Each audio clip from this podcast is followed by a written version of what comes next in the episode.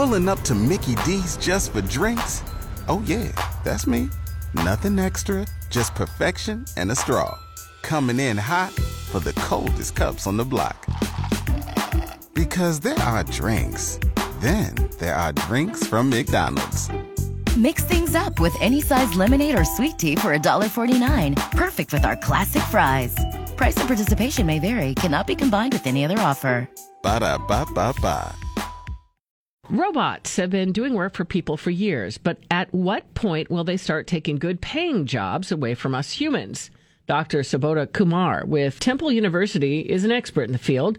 We asked him about what types of jobs may soon be going away and how we can make sure we are still valuable in the workforce. Almost every industry. That's the answer. But I'll tell you where it will be the lowest hanging fruits, right? So some industries, it is very easy. So whichever industry have lot of manual tasks which can be automated. And I can give you examples of like uh, when you go for land registry, a lot of things happens which does not require human transaction, creating a lot of reports in HR. All of these industries, they will move very fast now to these technologies.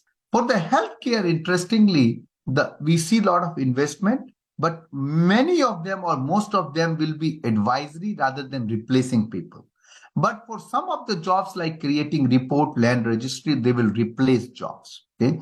Uh, they cannot replace jobs of lawyers or social workers or greeters in the in the grocery store. We don't find machines greeting people yet. So those will be those will go later. So two kind of jobs will go the latest. One is that some of the social workers, writers, teachers, uh, or, or doctors, they will go very late. There will be another kind of jobs like innovators who create innovative ideas, create uh, new research. That job is not going to get replaced by machine. But there is a lot of things in between, generating reports, doing predictions, uh, doing uh, repetitive jobs. All of those are going to get replaced across industries. So in any industry, those kind of jobs will go to machine.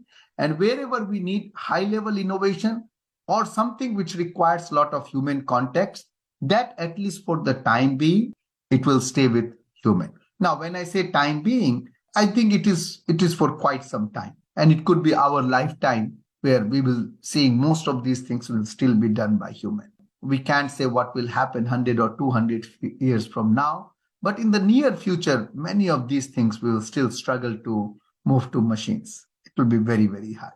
And as a parent or a young person or somebody thinking about what they want to do, how they can make decent money, uh, what excites them, you know, what field you want to go into, should you be thinking about this?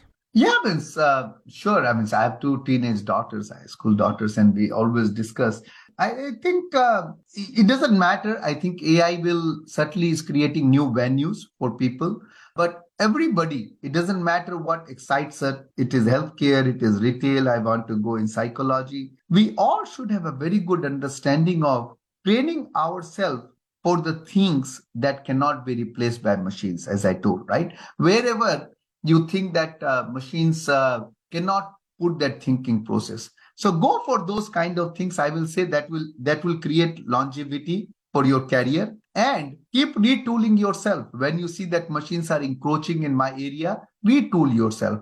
So i think the new generation need to keep training themselves. It doesn't matter whatever industry you are because more and more things will be encroached by machine.